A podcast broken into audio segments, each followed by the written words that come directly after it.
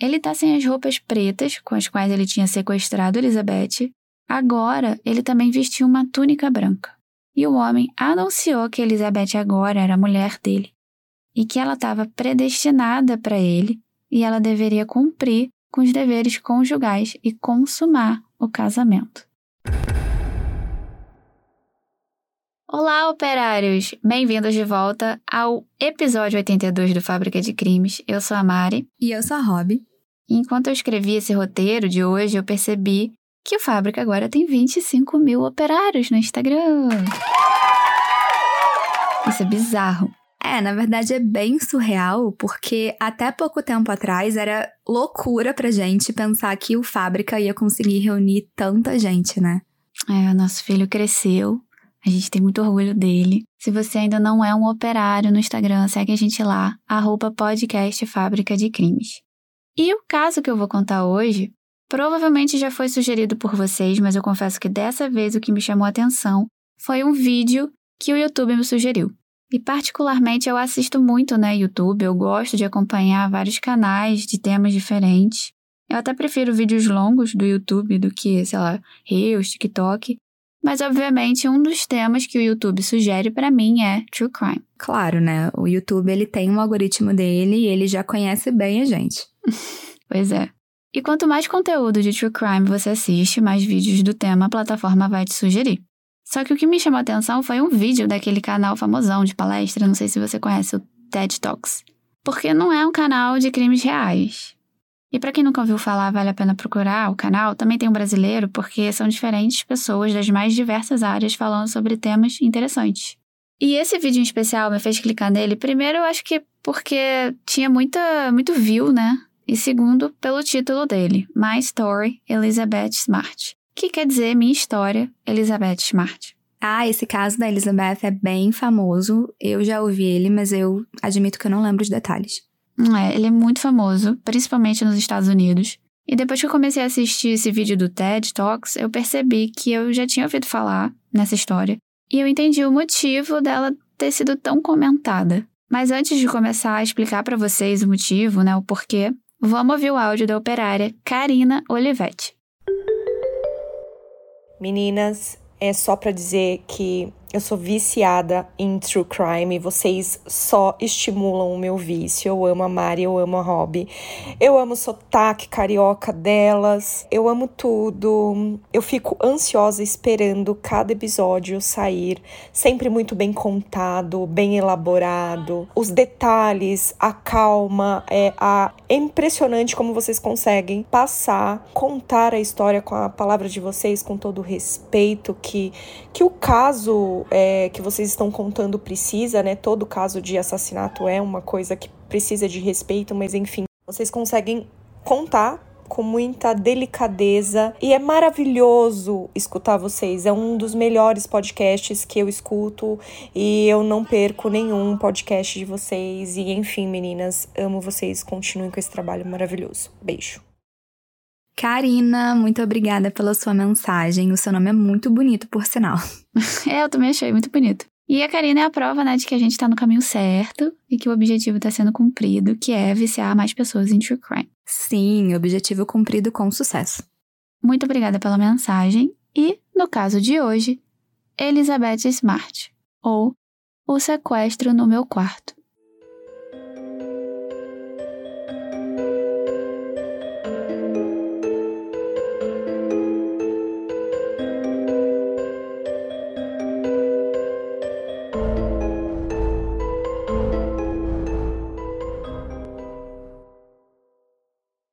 Nesse vídeo da palestra do TED Talks que eu mencionei no início do episódio, eu vi uma história de terror sendo contada. E ela foi narrada por ninguém mais, ninguém menos do que a própria vítima. E a vítima em questão é Elizabeth Smart, que começa a história dela dizendo que a vida de ninguém é perfeita. E é verdade, a nossa vida não é perfeita, a de vocês também não, a de ninguém. A gente sabe que os desafios de estar vivo, né, são muitos. Viver já é difícil e cansativo muitas vezes. Só que algumas pessoas passam por situações ainda mais difíceis, não entendem os motivos daquilo que está acontecendo com elas, né, delas terem tido um azar enorme, mas de alguma forma elas conseguem encontrar força no meio da desgraça para sobreviver e depois contar a própria história, como fez Elizabeth. A verdade é que a história dela começou como muitos outros casos criminais, mas terminou com um final muito surpreendente. A maioria das pessoas que são sequestradas, como a gente costuma ver nos noticiários e podcasts, depois de pouco tempo elas são mortas, né? É, e meses depois aí alguém encontra um corpo, às vezes nem nunca são encontradas. E isso é realmente assustador. Mas é esse tipo de informação que me viria à cabeça, né, se eu estivesse passando por uma situação como a da Elizabeth. Porque é o que a gente mais vê por aí. E o pesadelo dela começou cedo, aos 14 anos de idade. Na madrugada do dia 5 de junho de 2002, enquanto ela dormia no quarto com a irmã mais nova, a Elizabeth foi acordada com a ponta gelada de uma faca no pescoço e um sussurro de um homem no ouvido dela que disse: Eu tenho uma faca no seu pescoço. Não faça nenhum barulho. Naquele momento, sendo acordada desse jeito, por alguns poucos segundos, a Elizabeth até pensou que pudesse ser um sonho. Ou um pesadelo, né, no caso. Porque ela estava na casa dela, no conforto da cama dela, junto com a irmã, dormindo normalmente, e do nada aparece um homem estranho, acordando ela com uma faca no pescoço. Então, aquilo tudo era muito surreal, né? Mas logo, logo a ficha dela caiu e ela entendeu o que estava acontecendo, mesmo sendo bem novinha. Ela não sabia o que tinha acontecido antes daquele homem aparecer no quarto dela. Então, como é que ele entrou ali? Ele tinha matado a família dela? Por que, que ele estava sequestrando a Elizabeth? Né? Enfim. Nos minutos de desespero que se seguiram, ela obedeceu exatamente o que o homem falou. Ela se levantou da cama e foi embora com ele. E enquanto toda aquela cena de terror acontecia, a irmã mais nova, Mary, que estava no mesmo quarto, né, na mesma cama, ela ia presenciando tudo. E ela também não reagiu? Não, ela não reagiu. É, a Mary, na verdade, meio que fingiu que estava dormindo. Ela era mais nova que a Elizabeth. Não viu com detalhes o rosto do homem, mas ela ouviu muito bem a voz dele. E ela assistiu tudo quietinha, né? Assistiu o sequestro da irmã. E ela não conseguiu ter absolutamente nenhuma reação. E sinceramente, não dá para julgar. Eu super entendo ela, porque se o medo extremo pode paralisar adulto, imagina uma criança, né? E a Mary ficou ali, debaixo das cobertas, com muito medo e ao mesmo tempo se sentindo culpada por não reagir ou gritar. E assim que ela percebeu que o sequestrador e a irmã tinham ido embora e que a casa estava em silêncio de novo, ela correu para o quarto dos pais e gritou que a irmã dela tinha sido levada. Essa madrugada de horror se passou na cidade de Salt Lake City, em Utah, nos Estados Unidos. Utah fica na costa oeste, então faz fronteira com o estado de Nevada, onde fica Las Vegas, e lá no Instagram a gente já colocou um mapinha no post desse episódio para vocês se localizarem. E aí, a partir dessa noite de 5 de junho de 2002, a família Smart começou a viver o maior desespero da vida deles, principalmente para os pais, né? Que é um sumiço de um filho. E dentro da própria casa, né? Pois é, o que é mais desesperador ainda. Imediatamente, a polícia de Salt Lake foi acionada.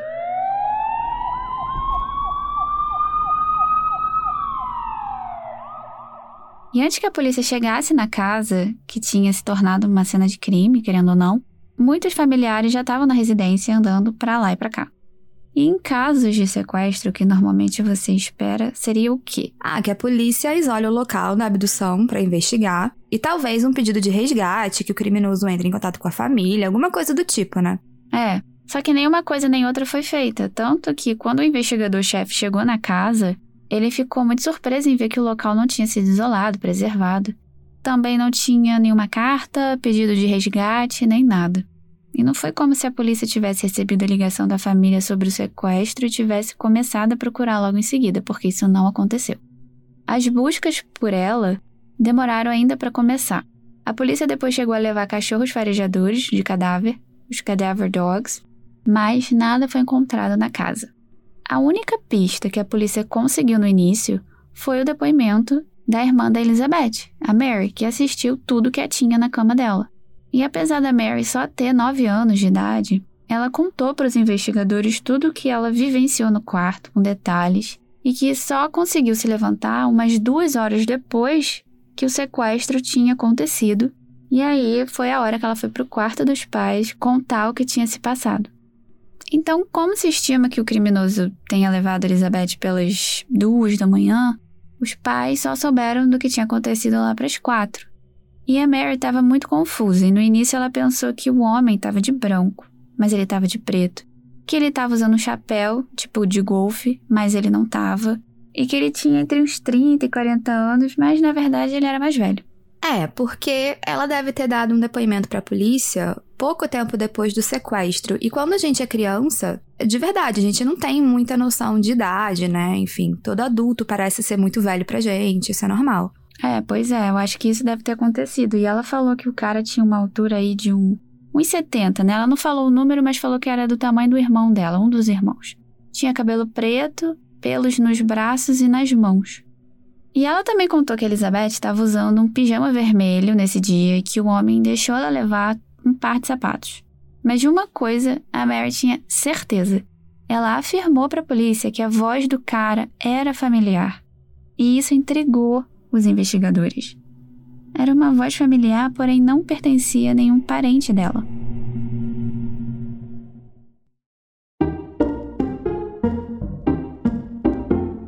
Olá, operário! Interrompemos a história rapidinho para dar um mini aviso. Você que é viciado em true crime e queria ouvir mais episódios do Fábrica, a gente tem uma boa notícia. Pois é. Não sei se vocês estão sabendo, mas você pode fazer uma hora extra no Fábrica de Crimes pela plataforma da Aurelo. A Aurelo também é uma plataforma de áudio, mas só de podcast, e que tem ajudado muito quem produz conteúdo. E lá os operários podem apoiar o Fábrica de Crimes, tipo financeiramente, para ajudar no crescimento do podcast e aí, em troca, vocês ganham acesso a episódios exclusivos todo mês. Além do que, os nomes dos operários apoiadores entram na área dedicada a eles no nosso site www.fabricadecrimes.com.br. Então, para apoiar o Fábrica, basta acessar pelo seu computador o site orelo.cc barra Fábrica de Crimes. Lá você clica em apoiar e desbloqueia episódios exclusivos. Isso aí!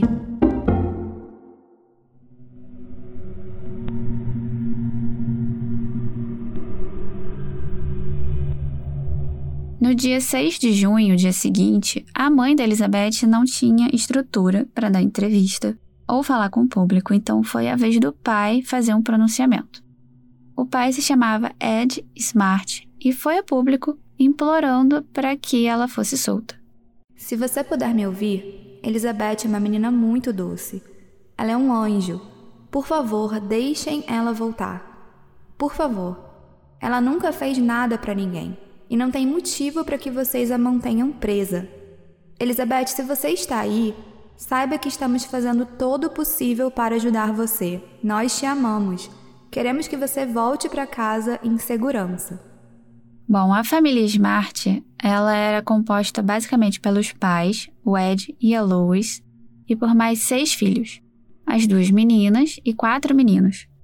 Eles eram bem religiosos, né? Eles frequentavam a Igreja de Jesus Cristo dos Santos dos Últimos Dias, mais conhecida como a Igreja Mormon. E o pai era corretor de imóveis, eles moravam numa casa bem bonita, num bairro bom e tinham um nível de vida de classe média alta. Em relação a esse perfil, eu acho que talvez por isso que muita gente comente aí na internet que o caso dela foi para os noticiários muito rápido. Porque ela era, né, aquela típica família americana, bem tradicional em relação aos valores, todos caucasianos, muitos filhos, classe média alta e religiosa. Exatamente, né? Infelizmente, nem todos os casos têm a mesma repercussão. Mas a questão é que a vizinhança dela se uniu e, de repente, nas ruas tinham cartazes com o rosto da Elizabeth, né, estampado. Notícias saíam em jornais, principalmente depois do pronunciamento do pai. E na época, a CNN noticiou que mais de 100 membros dessa comunidade local se juntaram para fazer uma busca pela Elizabeth. Ah, e a família também anunciou uma recompensa de 10 mil dólares por informações sobre ela. É, como já aconteceu em vários casos que a gente contou por aqui, nesse momento surgem várias pistas falsas, ligações anônimas, dando dicas inventadas, né, para tentar receber esse valor. Mas nenhuma boa informação surgiu. Enquanto a família vivia esses momentos de agonia, a Elizabeth vivenciava os piores dias da sua vida também. Naquela madrugada, depois de ter sido tirada da cama, na sua própria casa, por um homem com uma faca, os dois simplesmente saíram pela porta da frente. Ele não tinha nenhum carro de fuga nem nada. E eles foram caminhando pela rua de madrugada, né? Ele com a menina de 14 anos. E ele levou Elizabeth para uma região de montanha, perto da casa dela. Eles foram subindo essa montanha, e no meio do caminho, tudo que Elizabeth pensava era que ele iria estuprar ela e matar depois. E de fato, ela chegou a perguntar isso para ele e pediu para o homem fazer logo o que ele tinha que fazer e deixar o corpo dela ali mesmo. E eu digo ali mesmo porque ela falou isso logo no início, né, da caminhada na montanha, porque a ideia dela era que a família pudesse encontrar pelo menos o corpo dela. E aí seria mais fácil numa altitude mais baixa. Só que o homem se virou para ela e disse que não ia fazer aquilo. E aí, chegando mais perto do cume, já praticamente do outro lado, né, meio que descendo, a Elizabeth viu como se fosse um espaço assim aberto, né, entre as árvores, onde a terra tinha sido claramente retificada para ficar retinha, e ela viu uma tenda armada, lonas no chão e algumas outras penduradas nas árvores. E não tinha tipo nada de especial naquele lugar, né? Não tinha nada de especial acontecendo ali. Era tudo meio estranho. E atrás dessa tenda tinha um buraco bem grande no chão, onde ela percebeu que tinha bastante sujeira, né? Então, essa sujeira estava coberta com troncos de árvore. E ela foi colocada dentro dessa tenda. É, e ela conta que, naquele momento, o mais assustador foi quando ela viu uma mulher entrando nessa barraca. E essa mulher queria, porque queria dar um banho nela, esfregar ela toda com uma esponja, né, para lavar o corpo. Só que Elizabeth entendeu aquilo como uma violação ao corpo dela, né? Ela era uma menina que cresceu com valores muito religiosos, extremamente tímida. Aquilo nunca tinha acontecido com ela e tirar a roupa em frente dessa mulher seria muito traumático. E aí ela começou a chorar, implorar, explicando para a mulher que ela tinha tomado banho na noite anterior, que ela não precisava, mas que se tivesse que fazer, ela podia tomar um banho sozinha. E aí, durante a insistência, depois de uns 15 minutos implorando, a mulher Simplesmente desistiu, jogou uma túnica branca para ela vestir, saiu da tenda e deixou Elizabeth lá dentro, chorando sozinha. E a Elizabeth relata que nesse momento ela só pensava em como que a vida dela mudou da noite para o dia. Ela estava prestes a ir para o high school, né, o ensino médio, e ela não conseguia entender como que tudo tinha mudado tão rápido, porque horas antes, no dia anterior, ela estava literalmente brincando com os amigos dela. É, foi uma mudança estupidamente brusca para essa menor processar, né? E de repente ela se viu no meio do mato, numa montanha, com dois desconhecidos vestindo uma túnica branca, chorando dentro de uma barraca de lona. E depois de um tempo, esse homem que tinha sequestrado Elizabeth abre o zíper da tenda e entra. Ele tá sem as roupas pretas com as quais ele tinha sequestrado Elizabeth. Agora, ele também vestiu uma túnica branca e o homem anunciou que Elizabeth agora era a mulher dele e que ela estava predestinada para ele e ela deveria cumprir com os deveres conjugais e consumar o casamento. A Elizabeth, ela fala que dentro da religião dela, ela sempre acreditou que relações sexuais só deveriam acontecer após o casamento. E naquela situação, né, ela tinha 14 anos, mas ela entendeu o que consumar significava e ela relatou o que aconteceu em seguida. Or did made a difference. I will never forget. He pulled me off the bucket where I'd been sitting onto the ground, where he ripped off the robe I'd been forced to put on, and he raped me on the floor of the tent. Then, when he was finished, he got up and he left me alone. And I will never, ever forget how I felt, how broken I felt, how I was beyond all help, all hope, that even if someone did find me, what was the point? I was useless. Rob, traduz pra gente. Ele me puxou do balde onde eu estava sentada, me jogou no chão, arrancou a roupa que eu tinha sido obrigada a vestir e me estuprou no chão da tenda. E quando ele terminou, ele se levantou e me deixou ali sozinha. E eu nunca, nunca Vou me esquecer de como eu me senti, de quão arrasada eu estava. Eu já não tinha salvação, nem esperanças. Mesmo que alguém me achasse, do que adiantaria? Eu me sentia inútil. Mais tarde, a Elizabeth caiu no sono. Depois de tanto estresse, ela acabou desligando. Só que quando ela acordou, o homem estava bem na frente dela, segurando um cabo metálico. Mal ela acordou e ele já amarrou o cabo no tornozelo dela e amarrou ela de um jeito que ela não poderia fugir. E assim ela ficou por semanas. Enquanto isso, Elizabeth pensava em todas as crianças sequestradas que ela já tinha visto nos jornais e pensou em quão sortudas elas eram porque elas estavam mortas. E desse jeito, ninguém mais poderia machucar elas. Cara, e olha o nível de desespero que chega um ser humano. Tipo, a morte para ela nesse momento já era a melhor opção, digamos assim. Pois é, ela sabia que a chance dela sobreviver era muito pequena. Mas ela foi, tipo, muito guerreira, principalmente depois que ela percebeu que esse homem não era um estranho.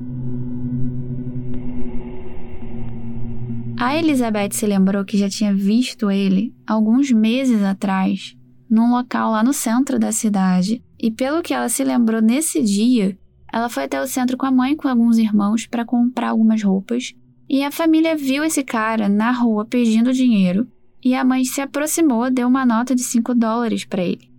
E ela fala que ele aceitou o dinheiro, que foi muito gentil, que ele tinha uma voz bem serena.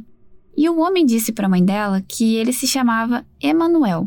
Eles começaram a conversar e a mãe deu um cartão para ele com o contato do marido, dizendo que talvez eles estivessem precisando de ajuda com alguma coisa relacionada à casa. Então, pelo que eu entendi, foi que ela ficou meio que com pena dele e ofereceu um trabalho, né? É, pois é. A família costumava contratar funcionários para cuidar da casa e no caso do Emanuel, o marido de fato contratou ele depois para cortar algumas árvores no jardim.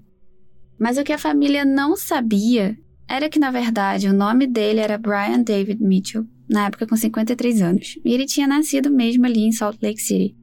O Brian também cresceu num lar mormon, no caso, porém ele se tornou extremamente fundamentalista e radical e foi expulso dessa Igreja de Jesus Cristo dos Santos dos Últimos Dias, porque ele começou a se comportar indevidamente e pregar coisas que não tinham nada a ver. E ele dizia que ele era um anjo e que estava diretamente relacionado com a linhagem do Messias judeu, palavras dele. Dizia que em sete anos ele iria surgir, que seria apedrejado por uma multidão durante três dias e depois ressuscitar para matar o anticristo. Então Brian, ou Emmanuel, né, como ele se autodenominava, ele adotou um visual que todo mundo já viu em algum lugar, né, aquele look muito parecido com as ilustrações de Jesus Cristo, que muitas pessoas, né, têm como referência, que é tipo branco, olho azul, cabelo liso, barba grande, túnica branca. E aí eu coloquei bem a foto do Brian para Rob ter o prazer de descrever ele para vocês. Bom, vamos lá. A foto mostra ele exatamente assim cabelo e barba castanho escuro, olhos claros, pele branca, barba longa com uns fios brancos e a roupa da foto parece ser meio cinza. E ele tá olhando para baixo. Exatamente, essa foto já tá no post do Instagram para quem quiser dar uma olhada. E ele vivia assim, né? Andando com a túnica branca, muitas vezes descalço pelas ruas, recitando passagens bíblicas, repetindo que ele era um anjo e na cabeça dele, a Elizabeth fazia parte disso tudo. O Brian fez Elizabeth escolher algum nome bíblico e ela escolheu o nome de Esther.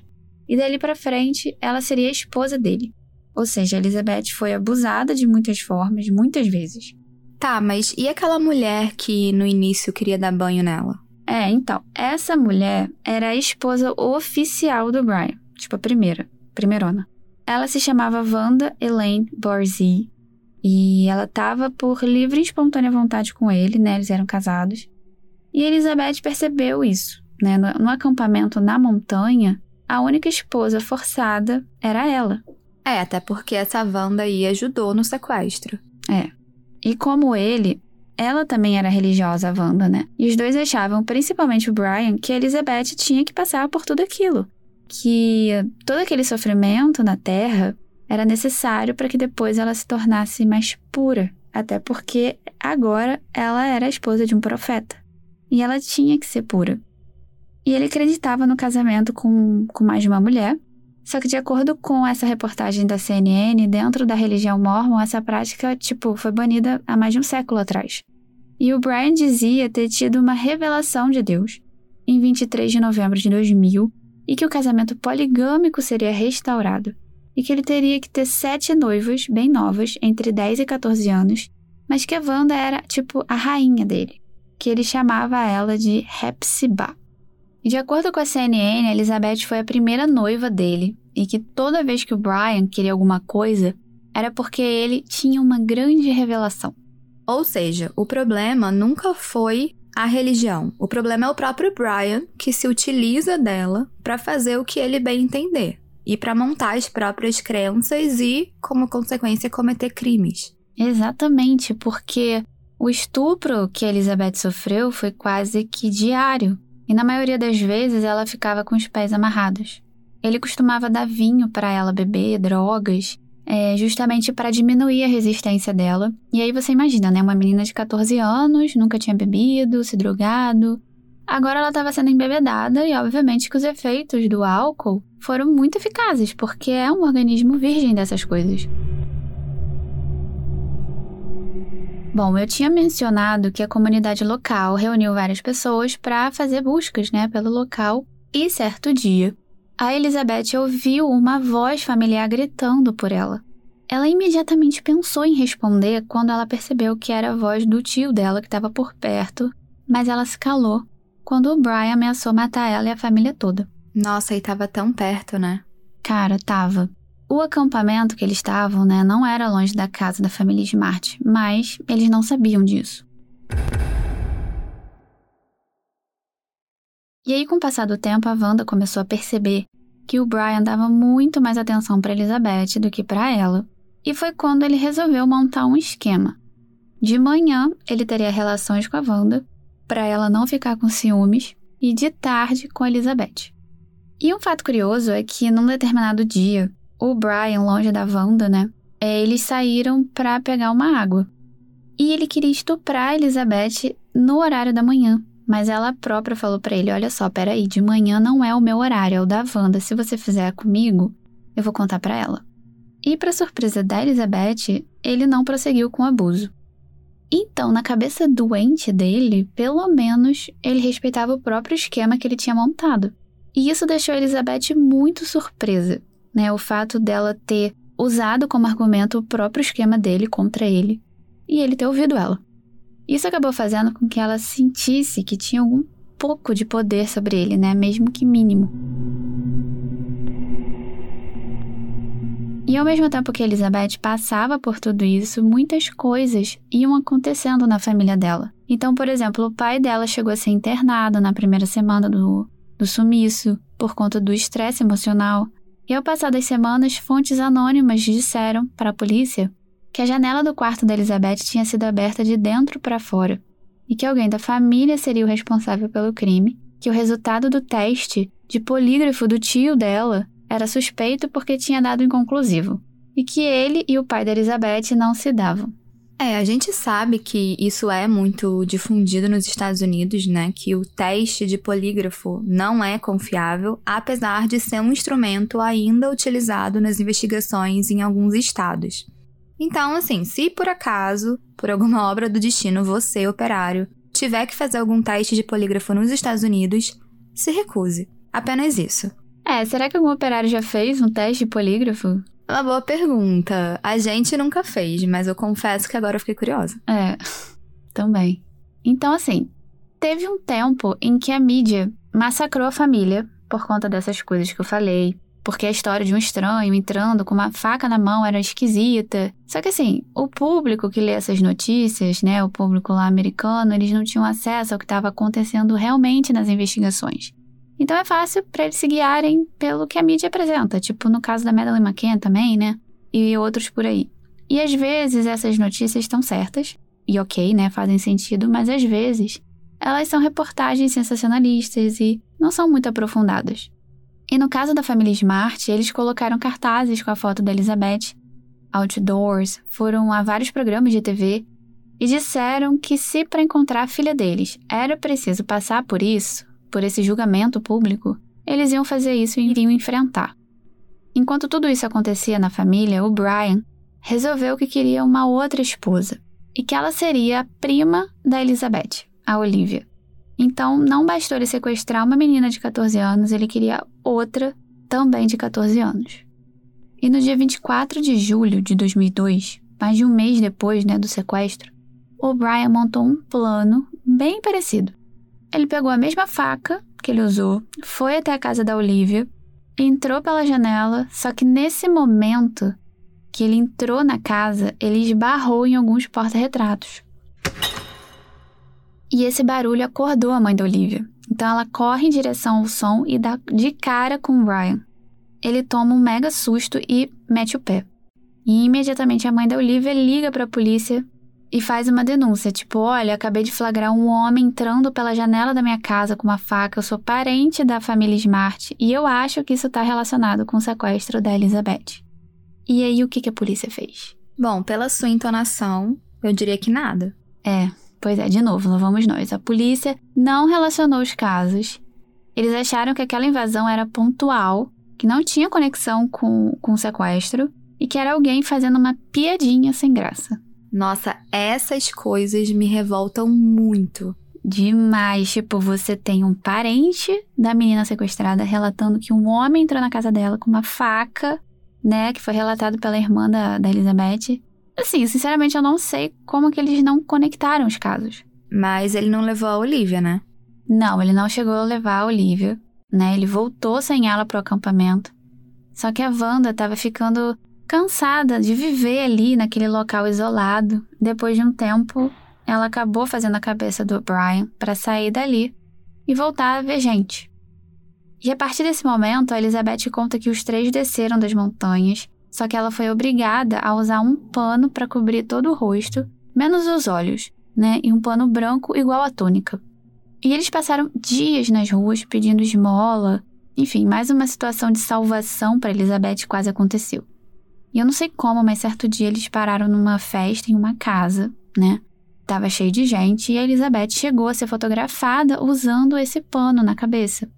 E ela fala que ficou surpresa que ninguém reconheceu ela. E nessa foto, já tá lá no nosso Instagram, tem um cara conversando com o Brian e, ironicamente, ele chega para Elizabeth e fala assim: Ó, você deveria se afastar dele porque ele é muito estranho. Tipo, meio que aconselhou Elizabeth, mas não deu em nada.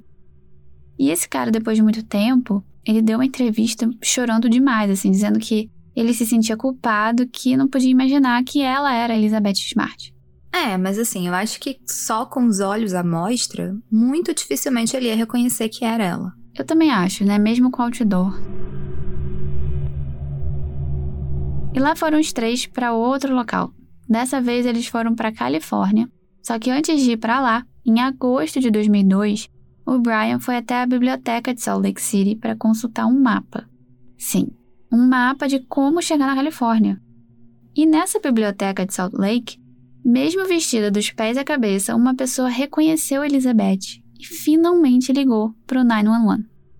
Porém, quando a polícia chegou na biblioteca e abordou o Brian, ele disse para o policial que ela era filha dele, que ela não podia tirar o pano porque era contra a religião e que a polícia não podia obrigar a filha dele a se descobrir. E ela não falou nada?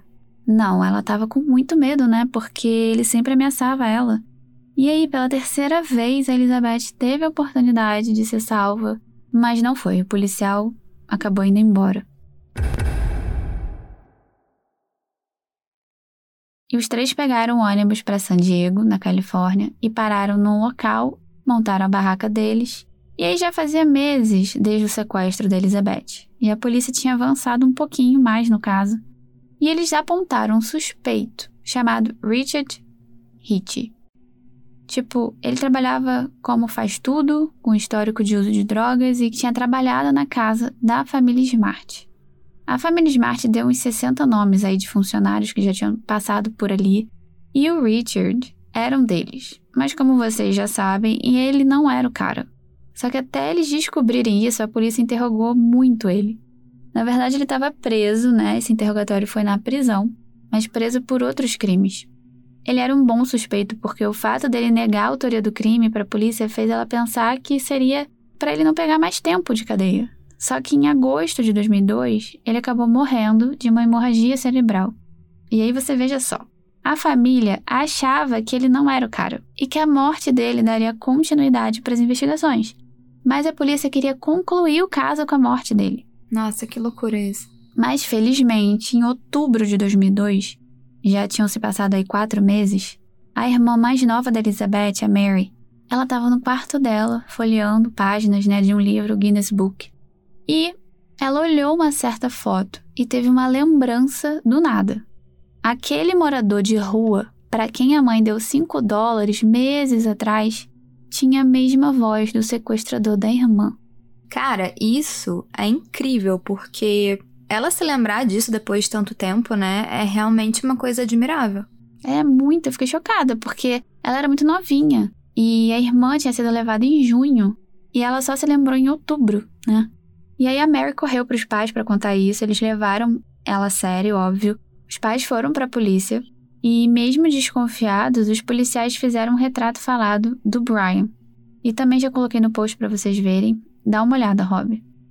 Então, a Mari colocou aqui duas fotos. Uma do Brian, sem barba, e outra que é o retrato falado dele. E eu acho que o retrato ficou bem parecido da ponta do nariz para cima. Tipo cabelo, a testa, mas a parte de baixo não. De qualquer forma, eu acho que foi um avanço importante pro caso. É, apesar da polícia duvidar da Mary, né? Que era uma criança. E como se não bastasse, a Elizabeth foi fotografada com esse pano na cabeça e a túnica branca em uma outra situação. Dessa vez num restaurante popular para os moradores de rua. Só que nada aconteceu. Em 3 de fevereiro de 2003, o retrato falado, que a polícia falou com base no depoimento da Mary, foi liberado para o público e uma mulher disse que reconheceu o suspeito como sendo seu irmão, né? E os enteados do Brian também reconheceram ele. E nesse momento a polícia já estava na cola do Brian, né? Finalmente. E no mesmo mês de fevereiro, a Elizabeth resolveu mentir para ele. Ela pensou que teria mais chances de ser encontrada na cidade de Salt Lake. Então ela inventou que Deus falou com ela, dizendo que o Brian tinha que retornar para Salt Lake, em Utah, para conseguir casar com novas esposas. Hum, e ele acreditou? Ele acreditou. Ele falou: Bom, se Deus falou com ela, tem razão. E lá foram os três de volta para onde tudo começou.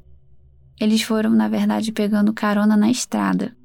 E em março de 2003, nove meses depois do sequestro, os três foram vistos num restaurante local em Salt Lake. E uma garçonete reconheceu, avisou o tio da Elizabeth que tinha ido nesse restaurante mostrar o retrato falado para as pessoas.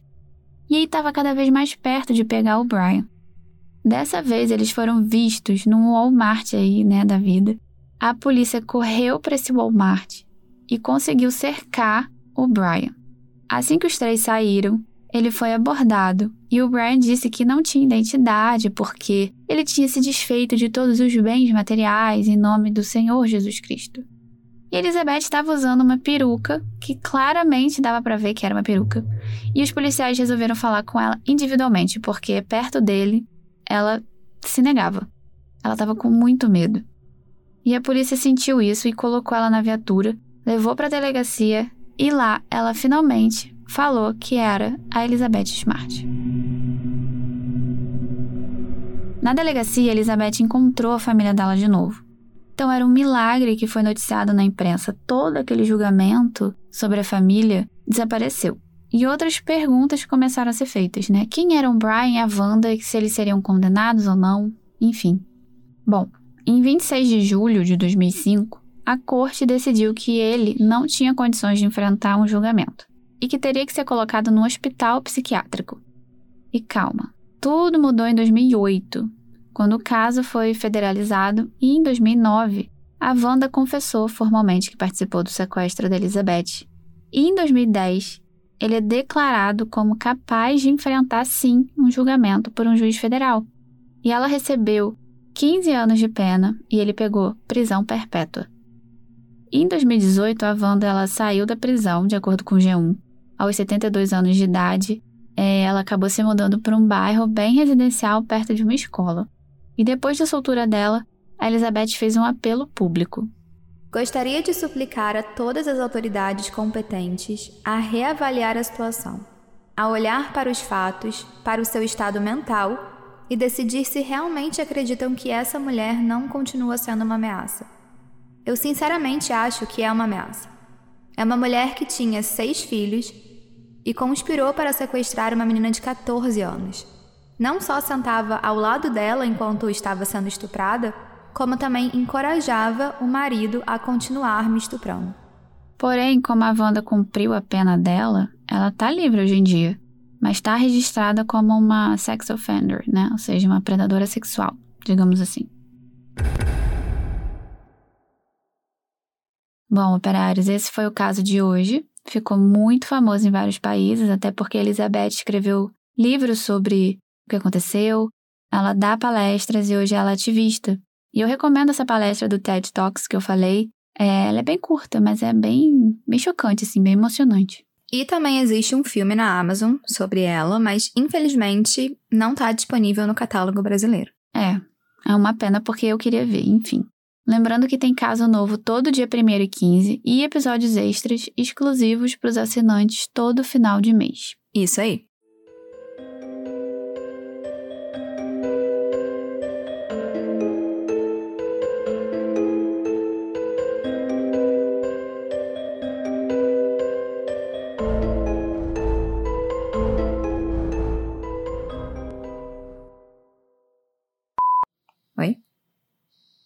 Alô? Oi? Alô? Oi. Oi. Voltou. Tô, tô falando aqui. Tá. Miga, essa voz tá sumindo. Alô? Oi, eu tô falando. Ah, agora voltou. É, sua voz sumiu duas é que vezes. esse fone, ele é sem fio, ele é meio ruim, mas eu tô falando. Tá, tá bom. E esse vídeo em especial... Eita, caiu o fone. Meu Deus do céu. Ai, Deus. Vamos lá. Pronto. Tá me ouvindo? Tô. Tá, né? Alô? Oi? Tô aqui. Tá, tá apitando um negócio? Não. Aqui? É, meu ouvido apitou. Deve ser aí. Nossa, meu estômago tá roncando demais. Tipo assim, no censo. O censo foi nessa casa? Hã? Não, é porque eu tô incomodada com, com, Com o que com exatamente? essa linha aqui do Do áudio? microfone. Não tá, é, não tá reta, não. Como assim não tá reto? Tá grossa, como se tivesse um ruído. Ah, entendi. Você aumentou alguma coisa do som pra captação? Aqueles Não. não mexeu nisso? Não. Hum. Mas você ouviu agora? Pra ver se tá aparecendo ruído? Cara, é porque eu não tô com fone aqui pra ouvir no laptop, mas pareceu que não. Não sei se é esse fio. É, pra mim eu não tô ouvindo nada, mas lá. não sei. Cara, Oi? Eu tô sozinha. Alô? Oi, meu Deus do céu, não, não para do nada assim, eu Roberta, fico Roberta. desesperada. Eu tô sozinha em casa e tem alguém varrendo. Ai, amiga, pelo amor de Deus, não, não. Amiga, tem alguém. Peraí. Bom, se eu morrer, você liga pra polícia. Ai, Jesus amado. Eu vou fazer igual o filme de terror faz, eu vou lá ver. Cara, não, eu juro pela minha vida. Tem alguém varrendo aqui atrás. Não é possível. Eu tô sozinha. Quem morava aí antes? Eu acredito nessas coisas de espírito, você sabe, né? Ah, o espírito veio varrer? Obrigada. Às vezes é uma pessoa que morreu nessa condição e tá perpetuando esse comportamento. Então, no caso é o vizinho mesmo. Jesus amado. Cara, dá pra ouvir, que susto. Ai, meu Deus do céu. Cara, essas longas pausas me deixam muito ansiosa.